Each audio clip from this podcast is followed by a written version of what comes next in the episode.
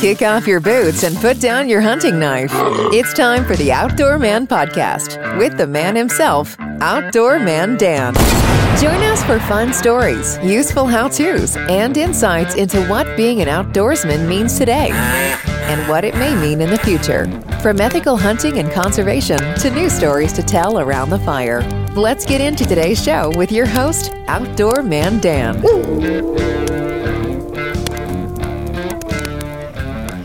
Hey guys, welcome to this week's episode. So, for this week's episode, this started off on Facebook. It started off with my local Monas page complaining about some coppice hedging, and the locals were going about how the how the fences and how the hedgerows have been ruined, um, and everything else, which wasn't true. It'd been coppice for a reason.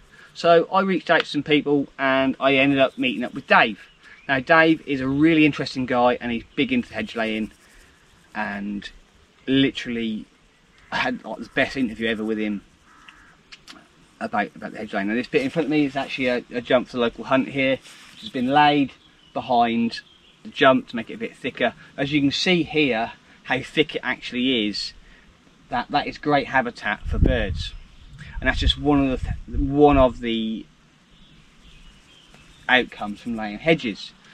So I won't ruin the episode. So we're going to dive straight in after I just tell you about this week's sponsors and then you will get to hear about Dave and everything that goes on with the hedge laying. If you want to find out more about the hedge laying, you can head over to the National Hedge Laying Society and they will point you in the right direction to go and watch what happens if you want something doing or if you want to get involved, go have a look. But before that, so this week's sponsors. So this week's sponsors first really is So You Shooting. So You Shooting is a great company who was last week's um, episode. And if you've got a bucket list and things you want to shoot, or you want to go and do something, then check out Sam at, at So You Shooting. But also um, Podbean. Now, if you want to start your own episode about gaming, you know, the countryside, anything else like that, head over to Podbean and get 10% off your subscription and by using the promo code OutdoorBean. Brilliante. Him, which was his story. But it did sound funny where he was nice and clear and I was hello, hello, as it were.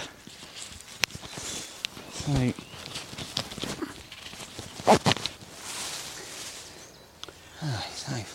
That's great. It's like, no, honestly, thank you very much for doing this because it's been Yeah, that's all right. I don't mind. it's been great. I mean, we, as a society, try and promote an old dying craft, Yeah, but also we try and educate. yeah, Are we going now? Yeah, yeah. It's live. Yeah, Right. Yeah. I mean, we we have a uh, display caravan that we take to the big shows, like the South of England show, and the Lawton show, and the Heathfield show. All the farm shows in this area, we take it along, and it, we display, you know, and we talk about what we do, and and if it's a summer show, we'll cut uh, birch from the common, plant it in the ground, and actually lay it and do demonstrations. wow. And the idea is to show people what can be done. But secondary to that, um, we advertise for people to come forward with hedges and coppicing that needs doing. We, as a society, we charge, but we charge a reduced rate, and we use them for training days Okay. and then we run training courses for people to uh, learn how to do it. And then they're put with an old boy and for one event, and then they'll get a different person for the next. And then after three training days, then they'll be given a piece of hedge to lay with a partner, another novice. And then at the end of that, there'll be another competition. Oh, wow. And we lay hedges in competition. It's friendly rivalry, really. Yeah. But um, the banter is good, and it's a good, good day out. Um, it's not just blokes. Um, we've got several ladies that do it, and girls in our society who come along and compete. Um, so we're trying desperately to get younger people involved because I, I suspect the uh, the average age is probably around 60. um, um, we lay hedges as I said, for money. We are a registered charity, and it, it's just about promoting the countryside, really. Yeah.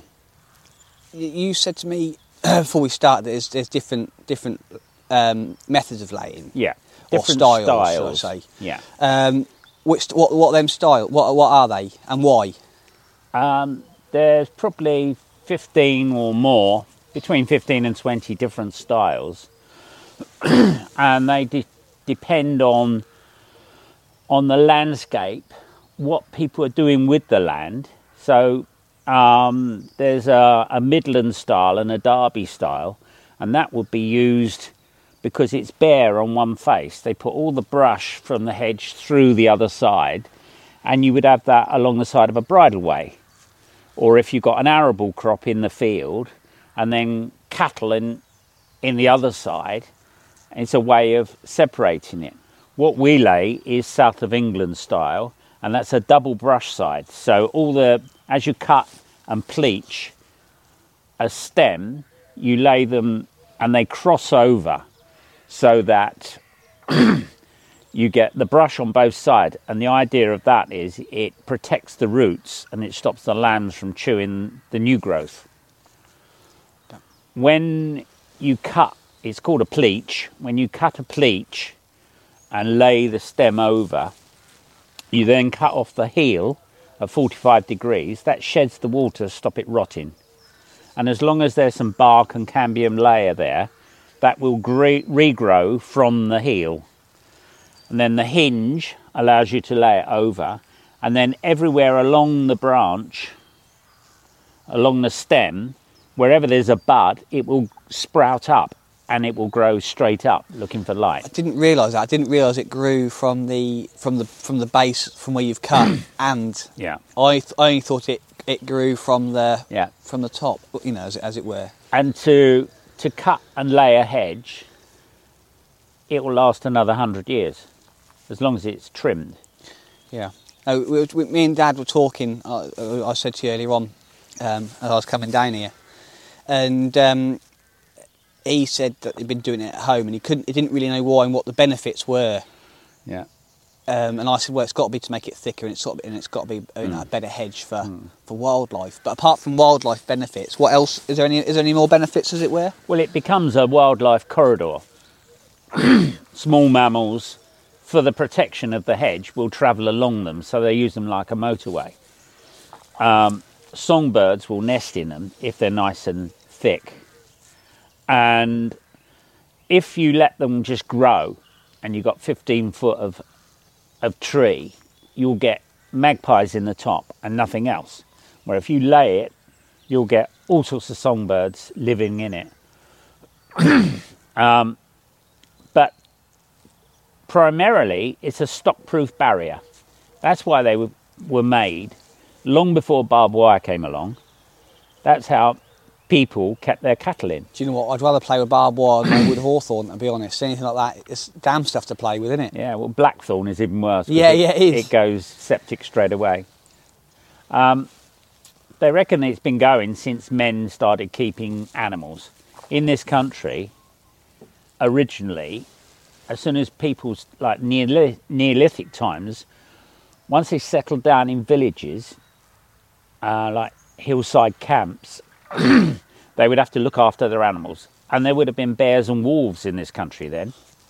So you had to protect your stock from neighbouring tribes and from predators.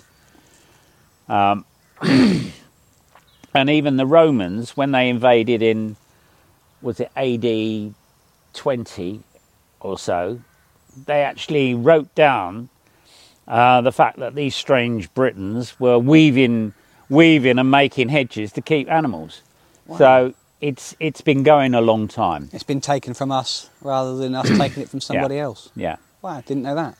um, the the death of the hedgerow was the war, because along comes barbed wire because it's useful to keep people out your trenches. Yeah. Um, during the war, because there was a lack of um, labour on farms, they started using barbed wire and more machinery. And when the tractors and the combines come in, and gradually they got bigger and bigger and bigger, Still so you needed bigger. a bigger field.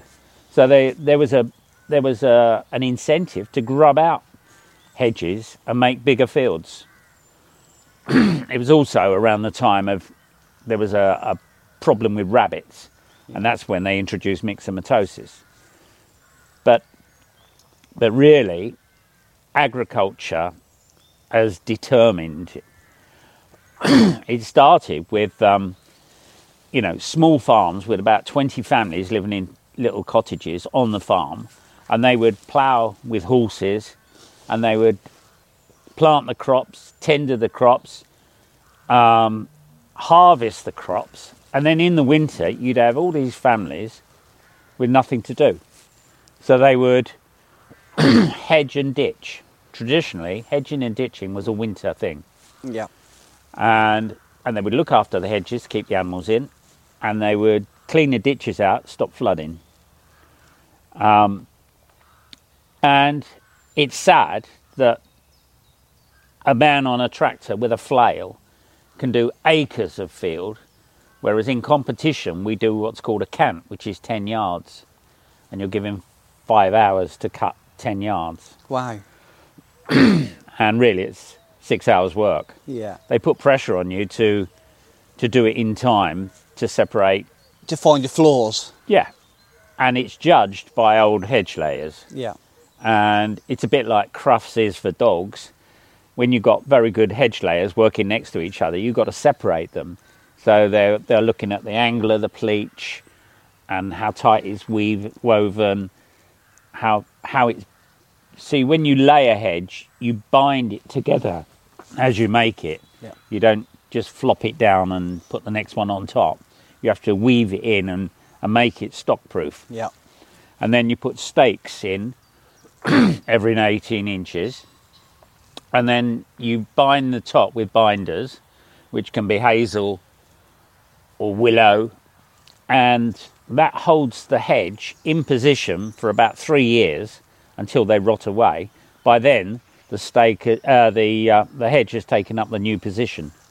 It's holding itself together. so it holds itself together and that will grow on quite happily. If you just trim the sides and the top and don't trim the top at the same point every time which is what they do with the tractor and the flail. Yeah. they just cut the same line every time and and the poor hedge plant after about four or five years gets a big knotty lump at the top and it just dies Yeah. because it just can't if they allowed it six inches and cut it it would continue to grow Yeah. And and tighten up as well. yeah yeah yeah Oh wow. No, I didn't know that. Oh, amazing. How long you been doing it? I've been doing it probably about eight years, ten years. My wife bought me a training course at this society at one of the farm shows um, to get me out from under her feet, probably. um, and we have in the season from when the birds it's it's uh, September to March job, and when the birds start nesting, then you can't cut a hedge. Yeah. So, and we have one event every month and sometimes two. There's also the national hedge laying competition, which we always take part in, um, and that combines all the styles from around the country. Okay. There's a Yorkshire style where they actually take timber on their shoulder up, and, and the top of it has like a four by four by one timber nailed to posts at the top of their hedge. Um, in Devon, the Devon style, they always start with a, a huge bank, probably five foot bank, with a ditch at the bottom of it, and then they plant two small hedges on the top of it, and then they throw the the the muck from the bottom of the ditch in between the two hedges, so the bank maintains its height, Yeah.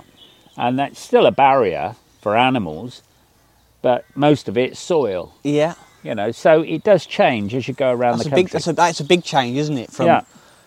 that's hardly a hedge at all, is it? Really? No, but it is a hedge Yeah. laid on the top. Yeah. Yeah. Yeah.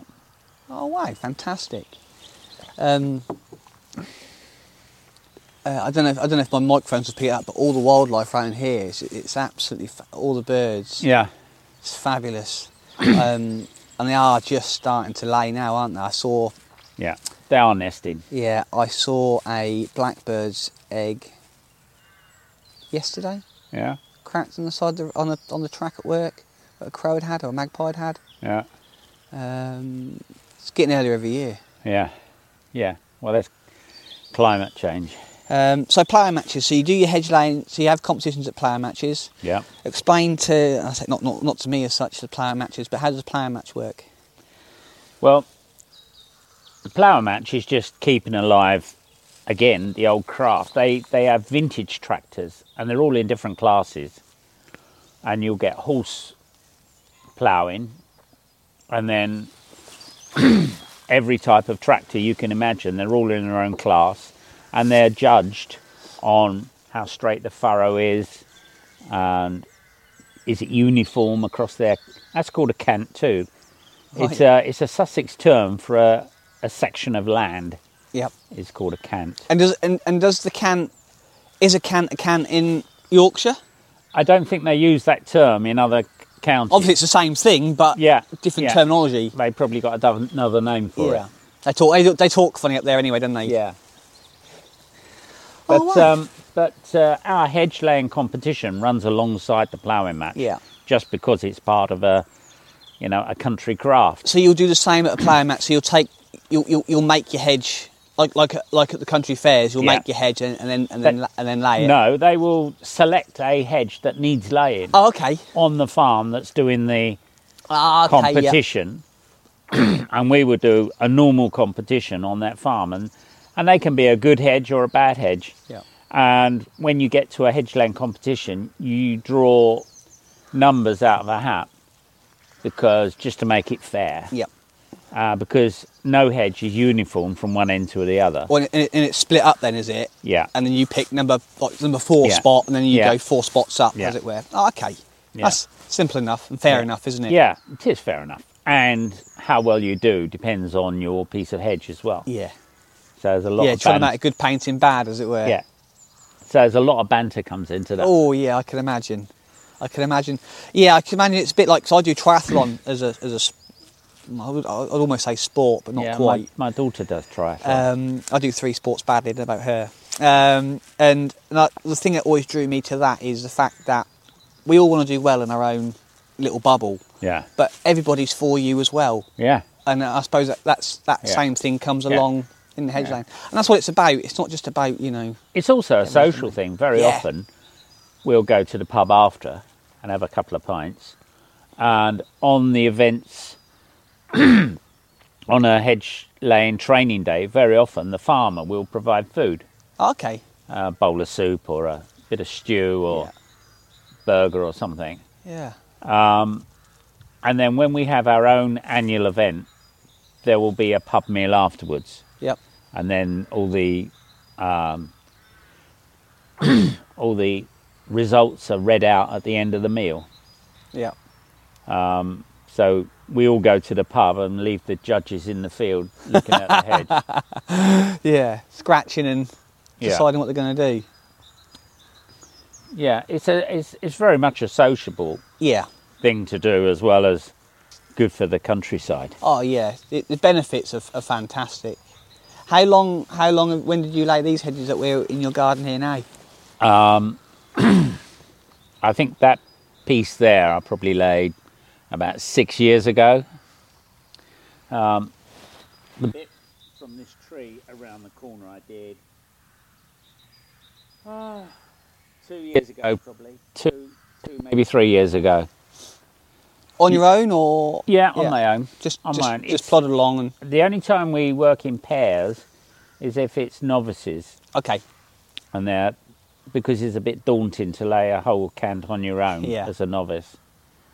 And um, What do you, what do you use to to lay them? Because obviously, like most people are in a hurry and it's a chainsaw job. Uh, So well, it depends on on the stems really. Um, we use a bill hook mostly, and then you can use a, a Yorkshire pattern bill hook, Right. which has got a, uh, an axe on one side and a bill hook on the other. Another one you mean. I yeah. think it was designed by the Romans. um, and then a pair of loppers. I use um, a petrol chainsaw, but I've also got a battery paint chainsaw, which is perfect for a lot quieter as well. yeah, yeah. And more and more people are getting electric battery operated chainsaws. I can understand that. I mean, it doesn't sound a chainsaw doesn't sound like a chainsaw. unless It's got a big roaring engine, Yeah. but it's so much more pleasant just yeah, to yeah. cut and get on with it. And then I use a side axe. A side axe has got one side flat and the other side tapered, so that you can get in tight to a stem. okay, Whereas a normal axe will have two tapered sides, and that Yeah. will pull pull the piece away too quick.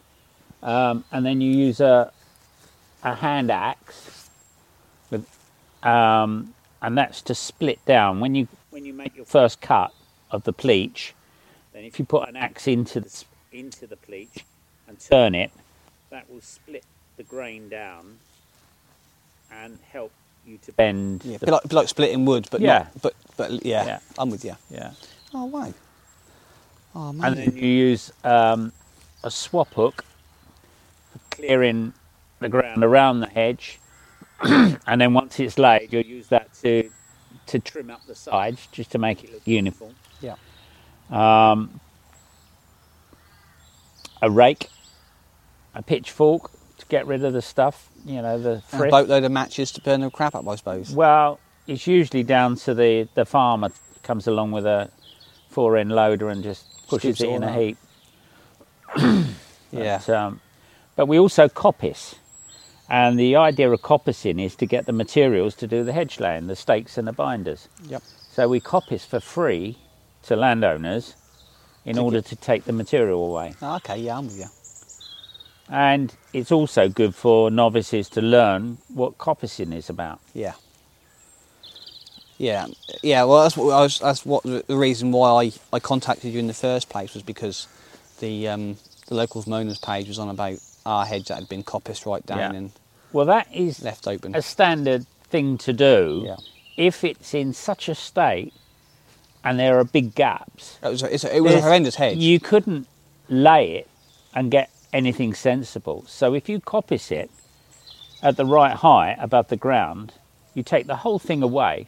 You've got that huge root bowl, which is going to send up all those shoots, and then all you've got to do is plant in between, and then in five years you've got a hedge again. Yeah, I mean a lot of the root, a lot of the um, say the root stock, the uh, the trunks and that were the size of that um, ash. Is it? Is it there? No, it's not an ash. No, it's chestnut. Chestnut.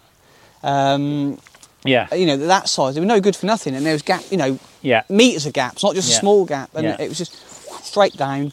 They've plugged the um, the gaps with some, um, you know, they've uh, you know plant some more hedge and some whips in, and yeah.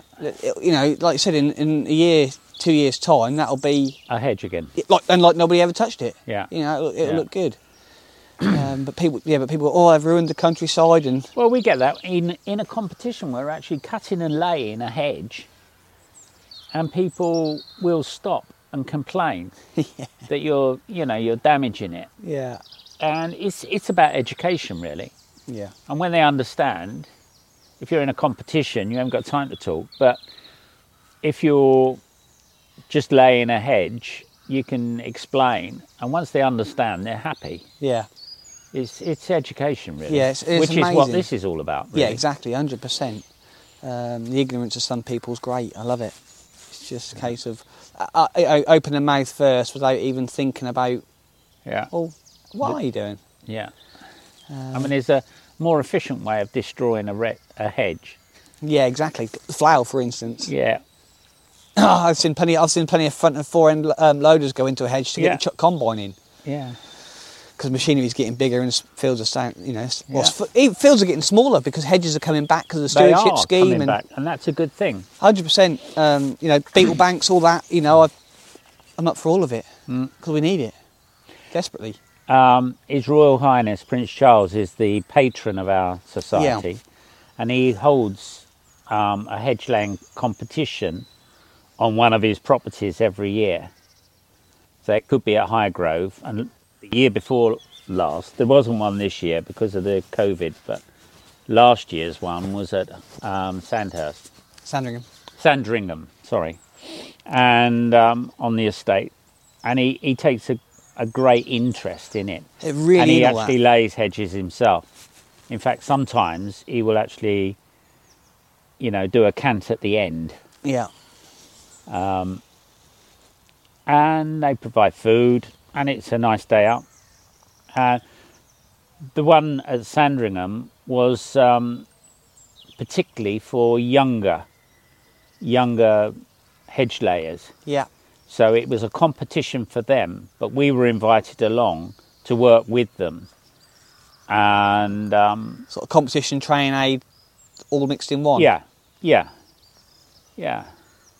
Oh wow! I remember, I remember slightly off topic going to Balmoral um, one year with the dogs with Dad, and uh, they were saying that one of the woods was having a load of timber taken out. The Duke and um, Prince Charles wa- wanted out, and um, they were looking, and it didn't happen in the end because of the cost. But they were looking to to use horses Yeah, to, to get To the timber out. pull them out. Yeah, and um, Prince Charles is very much into to all that, and, and I, it needs to be it needs to be done because people need to understand it, and yeah, and it's going to be lost. You know, I had a friend who used to do a lot of planning competitions who who died um, a couple of years ago now. Roger Clark, he was you know big into pla- big into the Suffolks, the Suffolk punches, yeah, and it's it's going like you said. You know, the, the average age is you know late fifties, early sixties, and um, that won't be long till it's seventies yeah. you know, it soon we've creeps got up on you. we've you. got seventies and eighty year old hedge layers Yeah. still competing in competition.